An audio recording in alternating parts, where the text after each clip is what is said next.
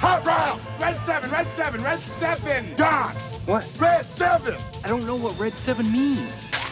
I call it the annexation of Puerto Rico. You don't think that lame ass play where I run down the field and act like I'm lost is gonna work, do you? Booyah! That's what we call a sack lunch. Nom, nom, nom, nom, nom, nom. Get me the ball. You need the ball.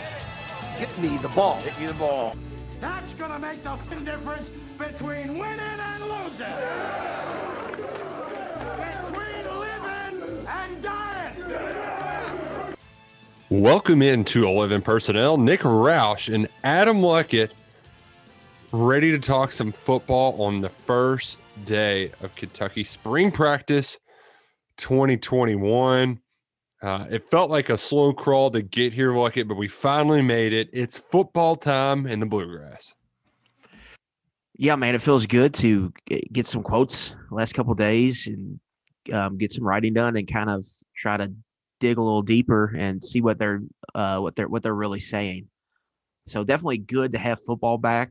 Uh, hopefully, Kentucky will give us some clips of practice, Mhm. um, show us what's really going on. But but yeah, man, it's definitely good to get back and you know talk some ball here for sure. Um, obviously, no spring game, but these 15 practices are going to be pretty exciting. Um, and it's clear that that uh, they're they're work they're focusing on themselves, not so much anybody else. They're just trying to get better as they move forward. Yeah, and they're not even uh hell, I don't even know if we talked since they said there's no spring game. Uh it's unfortunate, but it is kind of uh you know, a, a pandemic's going to take priority over a intramural spring or inter squad scrimmage uh, at Kroger Field. Uh you know, it's the largest vaccination site in the state. So if you haven't registered for your shot, go ahead and do that. And Get shot up. It won't bother you none, and it'll get us back to normal to where we can fill up Kroger Field for the real games this fall. Uh, I know I was incredibly disheartened when I first heard the news, but we know how Stoops rolls like it. Like this was, yeah. this was the perfect. What he's like, oh, you mean I don't even have to trot out my new offense and show it to the public? Okay, fine by me. Twist my arm. like yeah, I don't think he's uh I don't think he's regretting that decision or was super upset about it for sure. Right, right. So, uh, essentially, this spring practice is going to be limited to us over analyzing every clip they share and the quotes we get in media conversations. We're going to hear from them Tuesday, Thursday, Saturdays. That's kind of the schedule for the next five weeks. Uh, and frankly, I'm uh, I, I'm ex- uh, there. There's definitely going to have some lulls here and there, but I, I'm excited. We have. Uh, we spoke with Stoops on Monday, along with uh, our running backs coach uh, in John Settle, and then we heard from Liam Coen and Josh Ali Tuesday morning. And the big kind of overarching takeaway, uh, if you will, it it really does come down to what you said. This, he's like, you know, we're not focusing on competition at all and that's not to say they aren't grading these guys out, but they're not trying to fill spots right now. It's everybody. We're going to run this damn offense, and it's going to be a tight ship. We're going to get everybody on the same page, and, and that's going to be what's happening over the next 15 practices. Is getting everybody uh, on the same page, uh, working as efficiently as possible within this this new offense that Coen's got. I think that's very true. Uh, they're just learning a lot of new stuff. Mhm. Um, like Coen said today, they they've only done really tight zone. Um, where in his where in his offense, they're probably going to do three different types of zone. It's the tight, the mid, and then the outside zone. So it's learning the different steps. We heard John Settle talk about the angles the running back has to take. Um, there, and he said they're probably going to get sick and tired of me saying slow to or, fa- or slow to fast through Oh, great saying. so there's going to be a, a bunch of different um, new things, especially for that offense, um, going through and trying to figure out. So that that's why Stoops' his introductory press conference, I think, when he maybe prepared for that on his little notepad he brings in, I think he wrote probably fundamentals on there because Mhm. that's I think that's a key uh, point to this to this spring is just getting that down pat um, and figuring out who they are um, and just working on getting better themselves, not worrying about anything else. Because one thing that's nice about the spring, it's the only practice you ever have in football where you really it, it doesn't end with a game plan. You're just Mhm. prac you're really just practicing to get better it, because even bowl prep, there's always that game at the end, and then in the season, yeah, you're preparing, you know, all training camp, but eventually it, it turns into that, you know, week one opponent. Right. Where this, there's no opponent. It's just working on getting better. And the install that's going on with Coen right now, I think he did have an interesting quote that I liked today. It was about like he has his base stuff. So that's what the stuff they're gonna install Mm-hmm. this spring. But then after that, it's watching the tape, figuring out strength and weaknesses, um, and then and then building the offense really around that. Like you're you're gonna have your base stuff that you do, um, but then figuring out the best ways to highlight uh, the strengths of your football team. That's a very uh, NFL approach, and it- that's an approach I think uh, they need uh, more thinking like that. And I, I, that was probably the best thing I heard over the last two days was was that comment about him saying that we're gonna you know we have a ba- have our base stuff but we're gonna build it around what what the team does best and to me that says featuring the, the guys so chris rodriguez is gonna get the rock Mm-hmm. and finding ways to get the tight ends involved uh, finding ways to get Wan'Dale Robinson the, the football in space The uh, the way it's kind of described too, like it when you talk about fundamentals and stuff. Like I can just see. I mean, Luke Fortner isn't the type of guy to to to do that. But if I was in his shoes and I'm six year super senior Luke Fortner, I'm rolling my eyes like, God, fundamentals. We're gonna be doing this Oh, same yeah. old crap over and over. But what it, that's not the case now because fundamentals are fundamentals but there is something there's there's change there's something new so that Josh Ali he's like you know I can't wait till we get to go back out to practice again because it is the I'm going back to school for the first time in 3 months as much as we used to gripe about going back to school like it, it was kind of fun seeing your friends and you know you get to meet your new teacher they're meeting their new teacher now and they're three new teachers really yeah, yeah. I mean, it's a ton of them. So eh, it's uh you you get you can tell there's going to be a lot of energy at these practices and I think it's going to be one of those things that uh, you know, we'll get one or two nuggets a day, probably of something like, "Oh, this is intriguing," uh, like Yeah. something that I'm sure we've talked about. Uh, you know, It's gonna be many like a pi- it's gonna be like a piece of gum piece of bubble gum like it's new and interesting the flavor is really flavorful but we're gonna chew the crap out of it until there's nothing left there that that's part of the fun with spring because you only get so much and then you try to stretch that out as far as possible Well, and uh, it's it's very basic. But when all these like, yeah, you know, I could tell today that I got open because they were paying attention to Wan'Dale. yeah Like, you know that that's that's something that we we've probably mentioned, but when you uh, when you could see it happen, uh, I, I think it's it's certainly, uh, you know, it's it's putting some proof in the pudding, and something that Ali did sneak in there too that I think we've at least mentioned, or uh, but uh, Josh Ali did confirm that Liam Coen is what convinced him to come back for another year. right yeah we thought that was the case but it was made public today Yeah, yeah. And uh this is an NFL offense. Great quote. Right. Just nice and snappy. And uh especially whenever they're like, okay, here's what we did. Well, here's how it's supposed to be done. And then you pop on some NFL tape. That's got to get the guys fired up, you know? It just does. Speaking of the NFL tape, he mentioned multiple times about watching the Rams tape, specifically with Levis. And I think a good chunk of that offense is going to come from that, what they did there. He mentioned Robert Woods and Cooper Kupp, um, things that made them a special receiver for the Rams, such as you know blocking on that on that on the flow where they where you run zone left side and they flow back right, either to do a kick out block or to act as an action, and then they just sneak out into the in the passing lane. I think when you look at Wan'Dale and Josh Ali, like we've talked about from the beginning, similar skill sets to those two guys. So I think that's really how they're going to use them. I expect a lot of condensed formations, a lot of pre-stat motion. I think we're going to see a ton of 12 personnel. He said all three tight ends are good football players, which is something us following the program have have known. It's probably one mm-hmm. of the strengths of the offense to go along with the offensive line.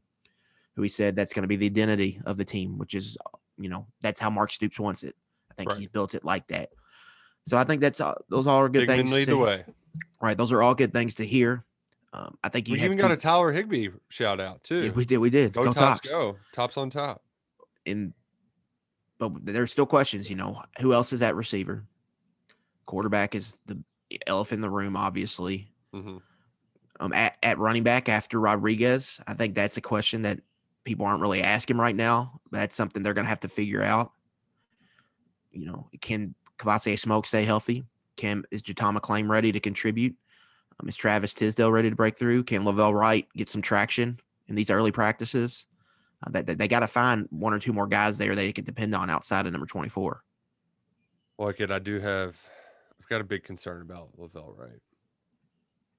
Big concern. Uh, he's wearing number twenty-seven. Do you or no? Excuse me, Chauncey 29. Magwood. Yeah. 20 yeah, and Magwood's wearing 27. What what kind of numbers are those? That's not a running back's number. That's not a receiver's number. You ever heard of a receiver number 27 or a running back 29? Aaron Boyd flashbacks I had when I when I went through the roster. I mean,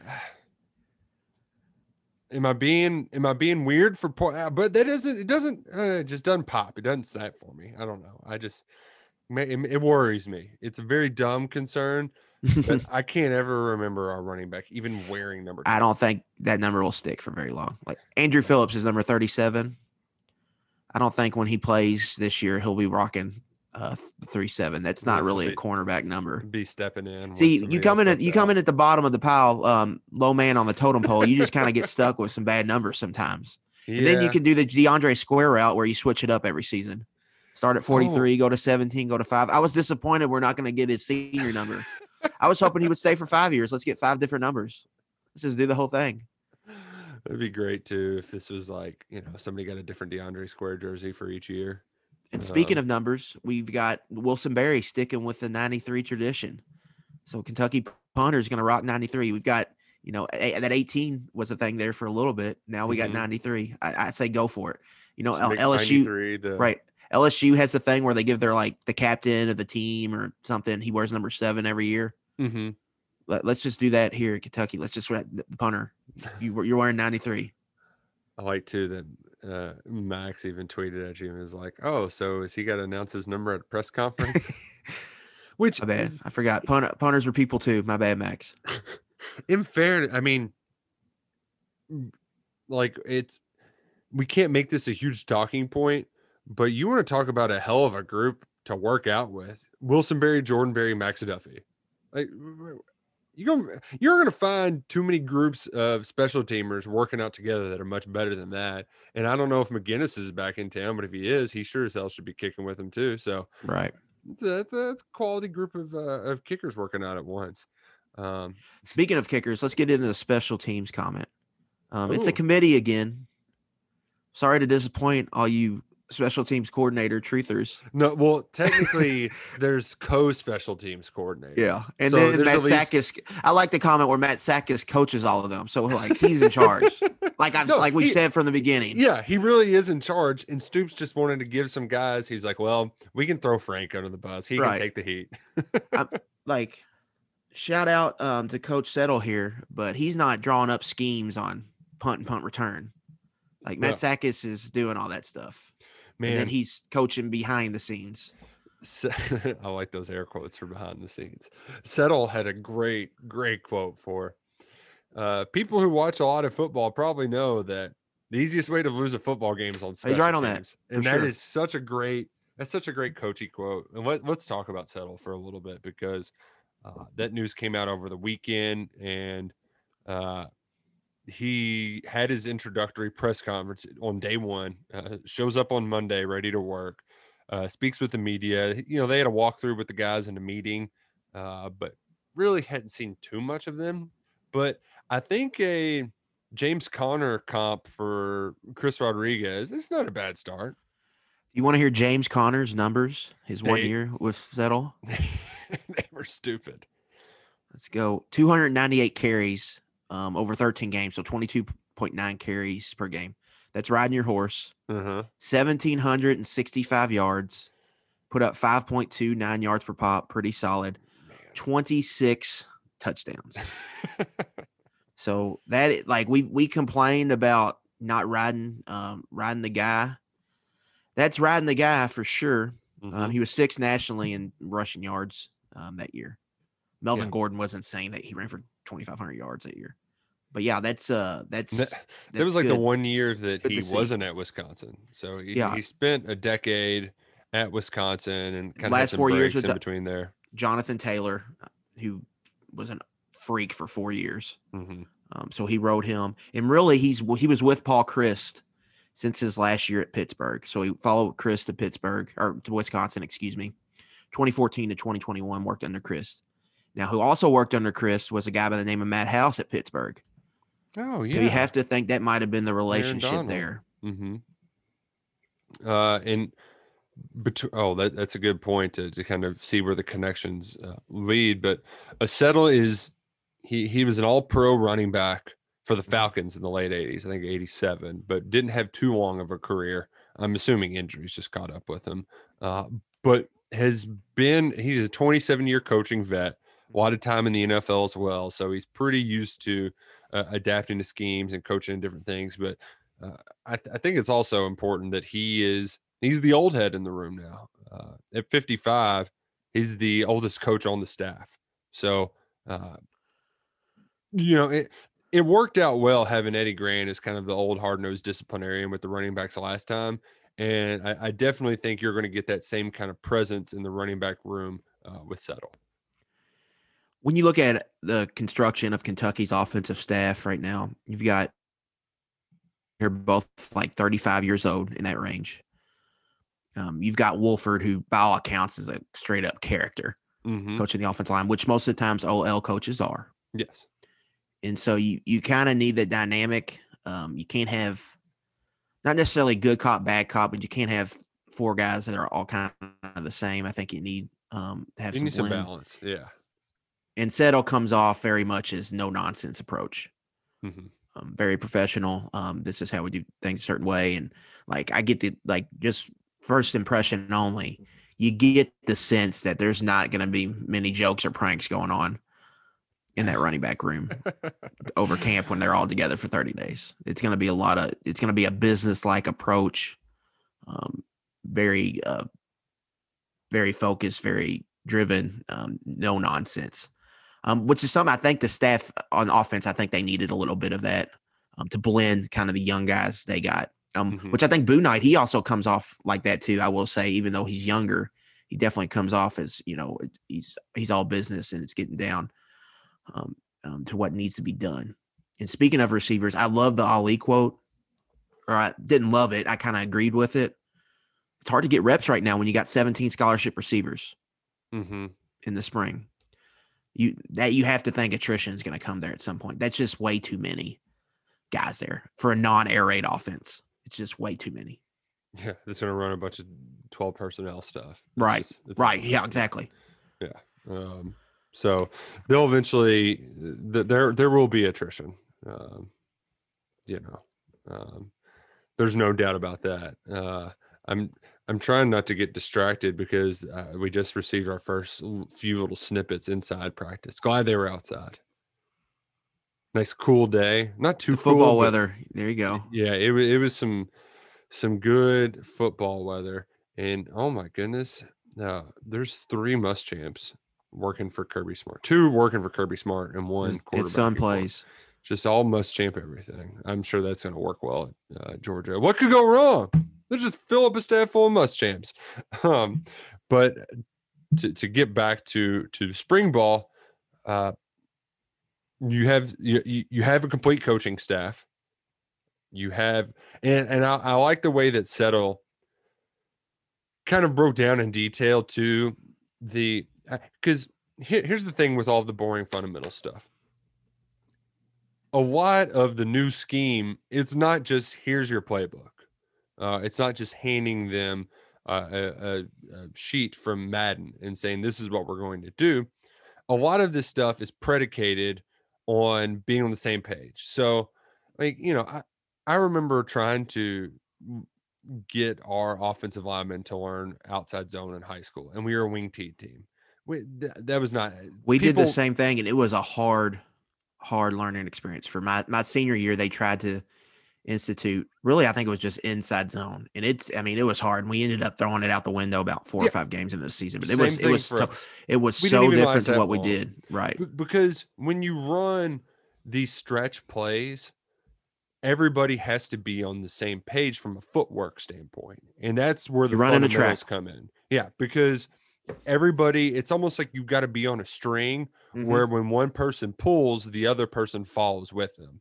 And from a running back's perspective, that means when we call this stretch, we're take we're going in this same direction with the same steps every single time so the quarterback can give it to us. And that way we're on par, we're in sync with the offensive line. And we have our eyes in the right place. And as soon as we see what we like, we get north and south, fast, slow to, fast through, slow mm-hmm. to, fast through. And the the other great line he had was indecision first shows up in your feet. We can't have anybody dancing in the backfield. It's all got to be precise. And I think that's where there's going to be frustrations at times with this coaching staff because uh, it, it's just it's taking it's a lot of it, breaking guys into new things, and that's what this spring. It's going to be growing pains for sure. So I, eh, we won't see it, but there's certainly going to be times where we hear from the coaches at the podium afterwards, and there's a little Mhm. bit of teeth gritting afterwards. Yeah. You know what I mean? The one thing with outside zone, I say, like it, the attack point is kind of off tackle, but a lot of times that thing can get cut up. Mhm. So just because you're going out, that's the beauty of the play. Just because you're going out there doesn't mean the run's going to be the sideline. There's a lot of plays where you'll see outside zone. If you pull up some clips, the thing gets cut up because you you create kind of a wash effect where everybody's moving in one direction, like you're talking about. The defense over um, over uh, pursuits, and that could create you know big cutback lanes, and that's a lot of times where you can get some defenses um, for some big plays. So that's that's something to remember with this and like Darian Kinnard, he's he's going to be a great backside tackle on these some of these um some of these outside zone plays because he he can just wash people. I mean, he Mhm. just annihilates people uh, coming down coming downfield. So watching him maybe getting um ear holing some linebackers and stuff on tape, that's that's going to be some fun stuff to watch. But there is going to be a learning curve. It's learning. It's learning how to do this. And Coen said, you know, even the guy, these offensive linemen are kind of bigger than some of the guys he had in the NFL. But I think a good thing for this is they've got a very experienced offensive line. Um, so hopefully that means a quicker learning curve. right. And then we learned Jagger Burton's getting start out at guard. Yeah. Which he was always projected as, but you just didn't know. Yeah, with his new scheme, you could see he could maybe slide out the tackle Yeah. So, potentially. but they're starting him there. Uh, I, I'm not sure how much personnel, like who's playing where with what. I don't know how many revelations we're going to get in regards to that. Um, but Jagger also, I, I think to go back to that original point you made about the base and everything, he kind of detailed how, you know, they ran UK's offense at Frederick Douglass, the kind of inside zone, smash you in the face stuff. And it's like, you know, now a lot of the stuff you see where we're running a play now to see how the defense reacts so we can set up something else for later on in the game. And it just, it, everything just feels a little bit more cerebral, like it. Like you're playing chess, not checkers anymore. Yeah, yeah. Which, like, okay, here's this is this is the pushing the program forward that that Mark Stoops talked about throughout the offseason. Uh, and it's just it's exciting. Uh, there, there's no other there's no other way to put it. Yeah, I'm just ready to see what it looks like. I I think I'm going to try to slide in next week. I want to ask Coen, um, like if you're not getting under center all the time, can you still do the play action stuff you want to do out of pistol? hmm Like, is that something you can accomplish, or is that something you you really need to work on your under center stuff to be more effective? Pre snap motion. How much pre snap motion are we going to see? Um, Yeah, yeah. stuff like good. that. How many I- wide receivers do you want to have in? What, how do what do you feel comfortable? What what's the number of wide receivers you want to have in your rotation? Um, stuff like that, and just see what what are his thoughts on just having a heavy, you know, riding one more running back heavy, or do you want more of a committee approach like we saw last year? So there's still a lot. There's still a lot for us to learn, Mhm. and it just it does stink. I I really do not like that we're not going to get a spring game. It- that is a major bummer. It is the like the most Stoops thing ever, though. you Yeah. know, I'm just not going to show anything. I just, I'm never going to get over the we can't get under center thing. That's just garbage, malarkey to me. Like you teach 10 year olds how to get under center and you just do it every single day. Like if you, they, I mean, hell, you see them in practice. They take snaps from center every single day. It- it- what's the difference between going out shotgun and going under center? Oh, you've got to actually grab the ball and then take three to five steps backwards. It's not that freaking hard. Yeah, it like just- it's it's routinized. So They I'm have limited be- amount of right, they, but they have limited amount of practice time, and I Mm. think a lot of that is they just don't. Like the coaches just not want to wait waste practice time on this rudimentary um, skill that you should have, but a lot of kids don't have because everything's out of the gun now uh, it's in younger levels of football. Noise the hell out of me. And then you get when happens that like as a quarterback, you have to learn because the first time they take snaps under center, like I- Joey Gatewood, who's never had it, I guarantee he got his foot smashed seven to eight times because you have to get out quick, or that center's on that first step. He's he's jamming on your pinky toe. So that's part. It's just a lot of. oh, have you ever getting stepped on sucks? Hmm especially those cleats, man. That does Yeah. not feel good. That's probably the only That's thing. was, um uh, is the only worst pain on a football field just a, a, a helmet to the fun, like a face mask to the funny bone. or the shin. Yeah, man, getting cleated on the shin that that might be the worst. Because the funny bone does go away, you know, Mhm. after a couple minutes, you kind of get that tingling out of your hands. But man, the cuts on The the, shin front of your hurts. shin. Yeah. oh. Did you all ever have anybody uh try to box jump and miss and scrape themselves up? Probably. we had some dude just bleeding all over the place because he couldn't get his Yeah. fat ass up. Um, I was watching some Bobby Carpenter who played at Ohio State. I think it was him. It was some linebacker that used to play Ohio State. He said something on a podcast or Twitter or something I saw where he and he said a lot of people do that. Um, like inside linebackers, you get you get, you know, you're getting people stepping on your feet all the time. Mhm. For the season, he would cut his toenails bare, bare off, Ah, pull them off.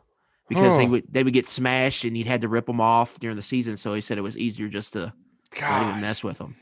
Those some bad dudes, man. I wouldn't mess with those guys. Would not mess with those guys.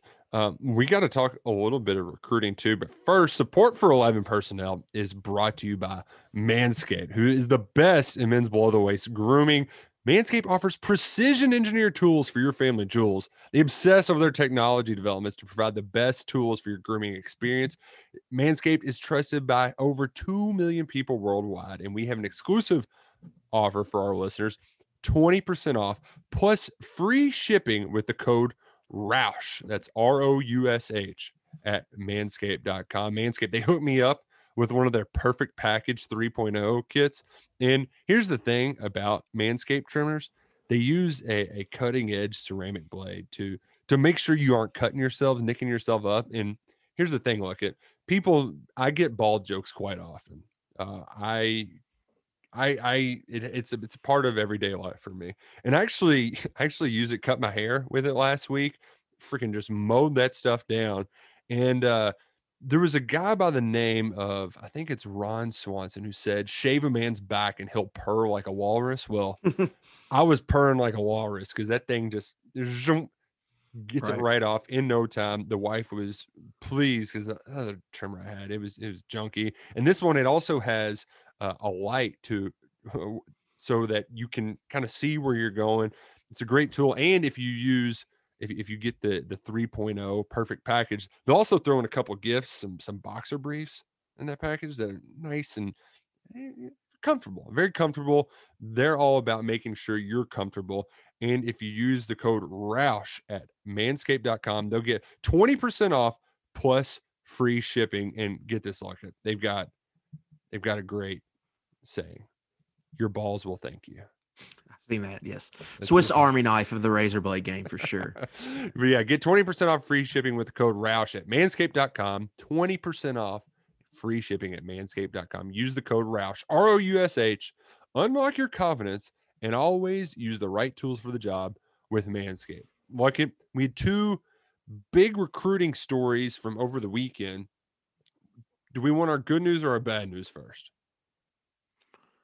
Let's get the bad news out of the way. Okay, bad news. Uh, Steve Wiltfong logged a Rutgers crystal ball for Gavin Wimsatt. Uh, now it wasn't like a nine or a ten on his confidence level, which I think is funny that they have those now. Um, so it kind of gives him the right to wiggle out of it if he wants to. But essentially, Wimsett went on a visit with his family uh, to Piscataway and came away very impressed. Uh, and they liked what they saw so much so that Wiltfong went ahead and logged a pick for Rutgers. Uh, noted that Georgia Tech, Cincinnati, and Kentucky are kind of the top four, with Georgia Tech kind of behind. So, there's the information. What do you make of the the facts that we have to work with right now? Yeah, number one, I think uh, Greg Schiano and their new offensive coordinator Sean Gleason, um, who came from the Ivy League and then worked one year for Gundy. He's kind of this wonderkind, um, the next kind of savant, I guess you would say um, that people have talked about. I think they're selling that hard, and I think early playing time is probably getting sold really hard. Um, so whatever they're selling works is working up there. Um, got the number nine recruiting class right now in the country. Now, right it's now, early, and they just got early. commitments, but right. still. But he has some momentum up there right now after getting a few wins last season. So I think that's the sell early playing time. Where at Kentucky, he's probably going to have to maybe wait a little bit, but it's not good. It just doesn't look good. Um, now Wimsatt's going to enter a position where if he comes to Kentucky where he's going to have to earn a spot and, and all that jazz. Uh, but this is a kid they've recruited for a long time. They sacrificed, I think, themselves to go after this this kid as mm-hmm. far as mm-hmm. their quarterback goes in this class. And so if they don't get him, they're in really tough shape. Um, there's not really much out there left mm-hmm. where they could have maybe really gone really hard after Drew Allar right or cut or that Steve Angeli kid up in New Jersey or what or whatnot. But now they've kind of they've kind of handcuffed themselves to win right. and then now you're stuck with and and the thing that I think is even worse is that it's Cincinnati or Rutgers, and like you know if that remains the case, he's not he's going to drop he's going to drop way down the rankings. Like uh, that's just how these things work. But that's it's just not a good look. I don't I don't I don't know any other way to, to say that this does not it just it, it looks really poorly. Now, it that can this can change obviously. This it reminds me of old recruiting like it when people actually went on visits and they came back and had a rave review and now you're worried they might go somewhere else. We had heard nothing from Wimsatt's camp, camp at all in a long time. So the fact that this is the first thing in a while that's an that's another reason to be concerned. And why you're kind of just getting to the point where you're like, well, I hope this Will Levis guy's pretty darn good. Hope Kaiya Sheron is is better than advertised because not a whole lot of other options out there. Yeah, I mean the final list is not. I mean, just that, that, that that's not great. Like that's not what you want. I guess your quarterback to, who you want to be beating out. I guess I would say. Um, so yeah, from that it's not it's not necessarily great, but I think optics more than anything on this. It just hurts. This class has got a chance to be really good. Like I think mm-hmm. this class has a chance to be their highest ranked class ever, even higher than 2020. But Wimsatt's a big deal with that because a lot of this is about building recruiting momentum. And to build momentum, you've got to get the quarterback on board. And now you look at it, Wimsatt's like the only top 100 quarterback I think left that is mm-hmm. uncommitted, where everybody else has their quarterback and they're starting to uh, build momentum for the rest of their class. Where Kentucky really needs that so they can get rolling. Yeah. Well, and even if the quarterback doesn't end up doing anything for you, I'll buy Drew Barker. You got Mike Edwards out of that class. You got Darius West out of that class. You got Boom Williams. You were able to get a lot of other talented guys just because of the quarterback. So even when he ended up when he didn't produce for you, now there's obviously some other circumstances of that, but it doesn't matter because you have the other guys already in play, and that person played a big role in getting that started. So, uh, like you said, that's that's a real kick in the shins, um, maybe a, a, cleat to the toe, but there, I, I will say that that it doesn't sound like he's still nearing a decision, really. So, I, I mean, it's around March, you would think that he'd probably have this thing wrapped up. Yeah, it's very odd that this lasted this long. Usually these quarterback commitments happen guess, pretty fast. I guess Bo happened in April when they did that visit with uh, yeah, you know, all, all the the other big guys, but Yeah. So know, maybe, maybe April, Kentucky- but Yeah, maybe Kentucky can get them on campus, and then that swings the other way. right, I think that's right. that's the hope. Hopefully that happens soon. Because like I said, you need that you need to get this in your back pocket if you can get him, so you can start filling out the rest of your class. Because they're they're you're they're in on a lot of really high quality prospects right now. and they just got a pretty good one too uh, from Georgia. Yeah, out of nowhere a little bit. And this one uh, was a rare non-Jon Sumrall Deep South guy. Anwar Stewart helped recruit Andre Stewart, which can be complicated, a three-star cornerback from Georgia who was once committed to Auburn. To make matters more uh, concern, uh, confusing, like it, there's an Andre Stewart that's Yes. from Mary. He's a 2022 quarterback from Marietta, Georgia. UK's Andre Stewart is from Snellville, Georgia. Both are Grayson Atlanta. Mhm. suburbs. You know, uh, Marietta, you and Alpharetta are probably more familiar with, but One of the eight thousand Atlanta suburbs. Exactly. Eh, So I was watching. I watched like five plays of film. And it was like, is this guy really like? What is it? And then realized, oh, wrong one. Uh, I thought too. Like, did he transfer? Did he play somewhere else? I was like, Right. no, no. Okay, good. There's another. There's another Andre Stewart out there, and this guy. Oh, he actually hits people. He's a pretty big dude. He can play. Yeah, top 500 prospect in the composite. Auburn decommit, like you said, he had some pretty big offers. A lot of SEC schools are in on him, plus Oregon. And you watch the tape's really good. You know, in two plays. First play, lighting somebody up on the perimeter, um, filling the run. Um, he's got really good drops. Um, he, he flips his hips really well. Like there's one play where he's in, deep in a back pedal. He flips his hip towards the sideline and then just a toe drag for an interception. Mm, toe Um, drag coming swag. Yeah, coming out of nowhere to make plays in center field. Um, chase down tackles after the free safety bit on a run formation. He comes and runs down the tight end who had no one around him. So I mean, it's just a really good tape. It's exactly the type of corner pro- prospect you want. It's going to be a, a dogfight probably to keep onto him um, from down there, especially if he has a really good senior season. This was but- one of those rare instances too. Like it, Mark Stoops broke it. Yeah, I know. I know. You, that's how you know. Like that's how you know it's a big commitment. You had Yeah. Stoops and Brad White sending out tweets about it. Uh, that was a big deal. And for Anwar Stewart, man, we saw him get into Metro Atlanta last year. Get Devontae Ross. He gets this kid, um, which is a big recruiting one. I think. I think if you can add that where you're a factor in Atlanta a little bit, where you can get a couple kids to class, you add that in what Sumrall's doing in South Georgia and Alabama, and then with Marrow and Kentucky and Ohio, and then with Clinkscale in the Detroit area. That's four really good areas that you have pools to pull players from. I think that that that's really really good um, to have that. Not not everybody has something like that from a college uh, football standpoint. Um, so that really gives you you know a lot of options for to, for signing classes and a lot of quality options. I think if he can do that. Now we we've seen this was his first big one, but not, let's see if we can do it again. But I think if you get into that Atlanta area, um, like I've said in the past, the baseline of your class is going to be Ohio, Michigan, Kentucky, those kids. But to get to where you want to get to, like you don't have to beat a lot, like every a lot of them for them, but you got to have a handful of kids from the deep south that quality that other SEC schools want, and that's how you that's how you kind of level up to the to the next spot you want to be at Kentucky. Mm-hmm. This is another example. We'll see if we, they, they can hold on to him, but just like they went and got Christian Lewis, got Trevin Wallace, Chauncey Magwood. This is another example. You've got to go in and, and land kids like this. Um, and I think it, that shows growth, and uh, hopefully it's a trend that we see continue moving forward. No, definitely, definitely, because there's a lot of talent down there, and it also just goes to show you how far the Kentucky brand has gone. And I mean, Settle even mentioned that at one point where he's like, Mm-hmm. Wisconsin brand, well, Kentucky's got a brand for running the football. Um, Yeah, well, Kentucky, I- you know, Right. As right now, they're a team that goes to bowl games every year. So people, that's what you see.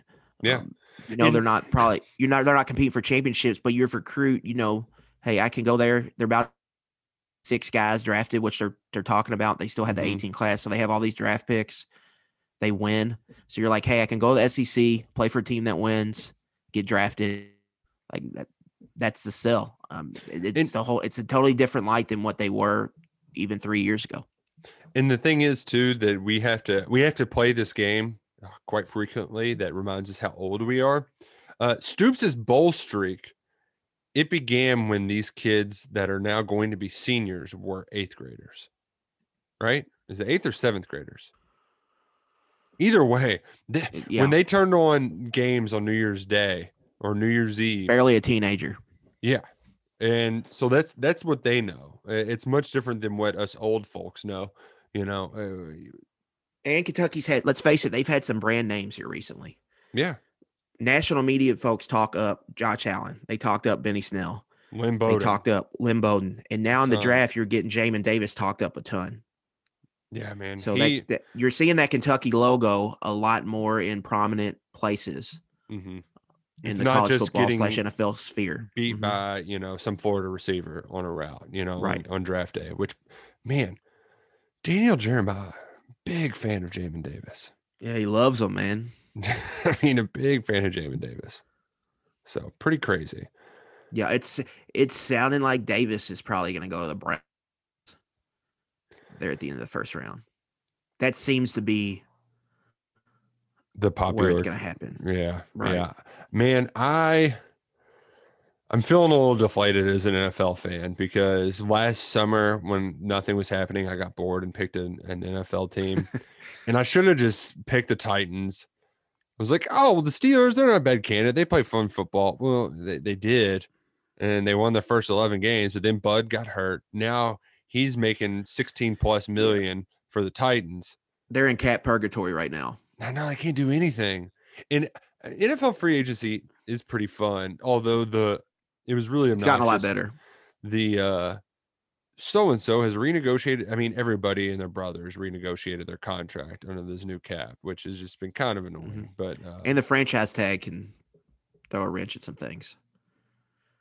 yeah, it. I still it- I still don't hold on your know how that works. I, I I'm kind of getting better at it, but it's still uh it's at least not as confusing as the the like the European soccer, how all that stuff works. That stuff's crazy. You got a transfer Mhm. window, you buy your rights of players. That's all nutty.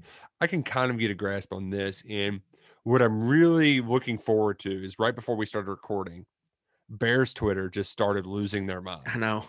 And, and I think it, I don't know if it started because of a Louis Riddick tweet, but he said something along the lines of, "We warned you, and uh, we warned you that this was going to happen a week ago." And after the Saints signed Jameis to a one-year deal and Taysom Hill to a one-year deal, it, the process of elimination, Russell Wilson to the Bears, is. I mean, there's not many other teams that he could go to. Yeah, but I've also seen uh link to the Bears too. Who to the Bears? Andy Dalton. Mike Garafolo, the NFL Network, said that this morning. Man, So that would be a- I think he said that that they're locked in on Andy Dalton. that would be much more on brand to have Nick Foles and Andy Dalton uh, sharing a quarterback room in Chicago. Um, but uh, Yeah. you know, I don't even know how. Like, how, I don't even know how I could look at the Bears if they had a competent quarterback. Like, because even Jay Cutler, when he was good, he was still Cutler. You know, like Yeah, it's uh, it's hard to sometimes because you see some of these franchises go without whatever. But the good thing about the NFL, man, you can fix that stuff quick. It it starts with quarter. If you get the quarterback, like the Patriots weren't anything Brady, mhm. and now now they've got seven Super Bowl. They lead the franchise or they lead the league in Super Bowls. It's all about now the quarterback. Now there's good franchises and bad franchises, right, right. but if you can find a quarterback, it can it changes everything. and that's to to get bring it back to Kentucky football. Getting the quarterback right, we're Mhm. not going to find it out, but the importance of it is you don't want to become the Chicago Bears of the SEC because Mhm. that's kind of what it feels like you're you're kind of doing right now. You're the Chicago Bears of the SEC. You run the ball, you play really sound defense, but you haven't had a quarterback to take you to the next level, and that's why Mark Stoops brought Yeah. Liam Coen here. Right. That's that's Coen's top priority, and we haven't seen Mark Stoops Kentucky with a good quarter, a very very or a very let's say very good quarterback or an upper A level SEC quarterback. Yeah. Yes. Um, a jet pilot, not a bus driver. We haven't seen an elite level kind of a guy that NFL team very interested in seeing. We haven't seen that under Stoops. What does it look like if they get it? That's my. I just want to see what that yeah. what that looks like Did you because also they've had to win certain in different ways. Have you noticed that everybody they don't call him Coach Coen, they just call him Liam? I did notice that today. It just I don't know. Like I just if, I, I'm not you. Er you might maybe you have to earn that. Yeah. Yeah, I don't I don't know cuz it's almost like when you hear that a school is calling teachers by their first name and it just puts a bad taste in your mouth. You're like, "What the hell is the Yeah. Mr. and Mrs.?" But at the same time, like like what were they they just calling Vince Big Dog or they calling him Yeah. Vince, you know? So like I, I'm sure there's a certain level of um, you know, between one or the other. Like Davis, Jamin Davis calls Jon Sumrall Donk. Hey Donk. So like, you know, I Yeah. My I wife, when we first started dating, she would call her mom by her first name, and I would get on her case. I was like, Taylor, do not know. So I started making her call her mom. Her, it's your mom. Call her your mom. Do not do that. Oh man. Well, look at spring ball. We made it. Uh oh, one more thing that we've got to bring up that uh, it feels like an eternity ago because you had conference championship weekend, you had selection Sunday. You've there's just been so much going on, but this was just Thursday afternoon, and we were talking to David Wohlabaugh about bashing dudes on an ice hockey rink. I'm all in. Like that was one of my favorite. He had one of my favorite tapes, I think, coming out of high school. But now I'm all in. Now you can see the balance, the range, Mhm. and that he was just going Fulton Reed on these fools. I, I just love it. Just love it. I'm all in. Oh man, it was so great because, uh, you know, it, it was one of those things like a little footnote in his bio. Bio, but we're like, oh well, let's ask about it. You know, we can only ask so many Coach Wolford questions or whatever. Where's he from? Akron? Is it Uh, Akron area or Cleveland area? Where he's one from? of the two, I get them all mixed up. But yeah, g- general north Yeah. northeast. I guess it. I'm I'm assuming hockey's probably Yeah, and his his dad's thing up there. originally from Buffalo, I believe. Right. Um, So you know eh, they're much more more hockey folks, and so he grew up playing it. He said he started skating when he was three, and it's kind of been with him ever since. He quit playing as a sophomore in high school, and then grew a couple more inches and put on some more pounds. But even so, he sent me a couple uh, old highlight videos. And he just looks like he's towering over opponents. Like I cannot imagine I'm just trying to skate down the ice and all of a sudden looking at the corner of my eye and just boom. Mm-hmm. Oh man.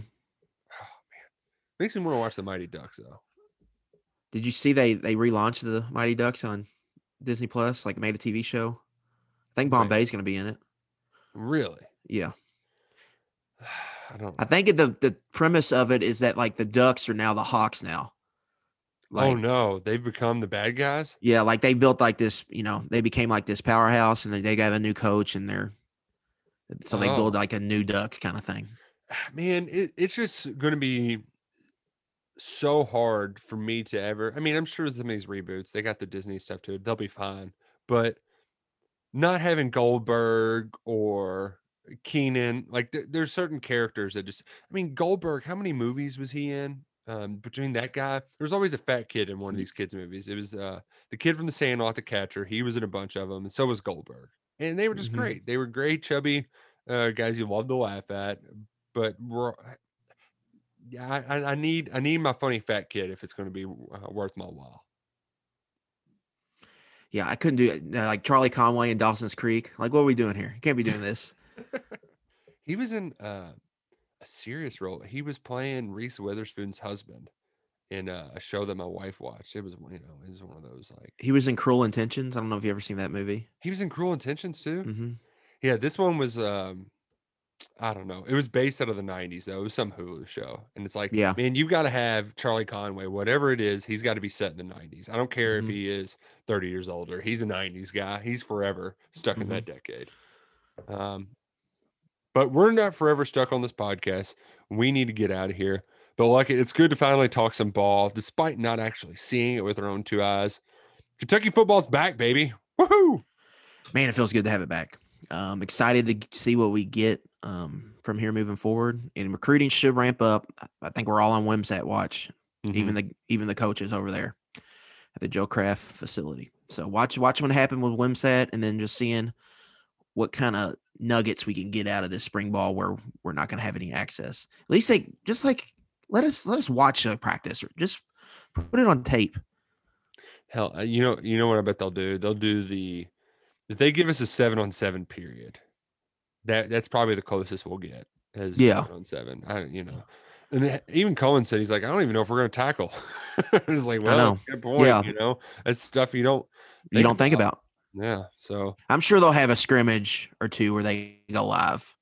Yeah, yeah, probably two of them later on. But uh, long way to go. Kentucky, they're installing the offense, working on the fundamentals.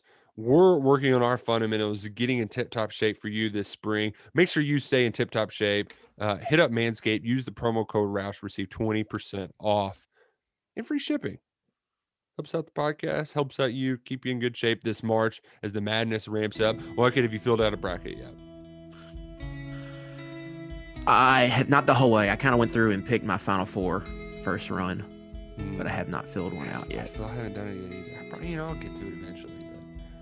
But uh, I have a friend who put ten dollar bets on all the money line uh, underdogs, fifteen seed down in the first round. So one hits, just- one hits. yeah, That's all you're asking for. yeah. So it, he can. I, I'm excited to like. I'm I'm living vicariously through him. So Iowa seems right for the picking. Maybe that's the one. Hope there's some big ones. It's going to be weird, but uh, we're going to have some fun. Uh, and we're going to have some fun talking football with y'all on 11 personnel. We'll be back next week. And until then, just remember to go Cats and go Kroger.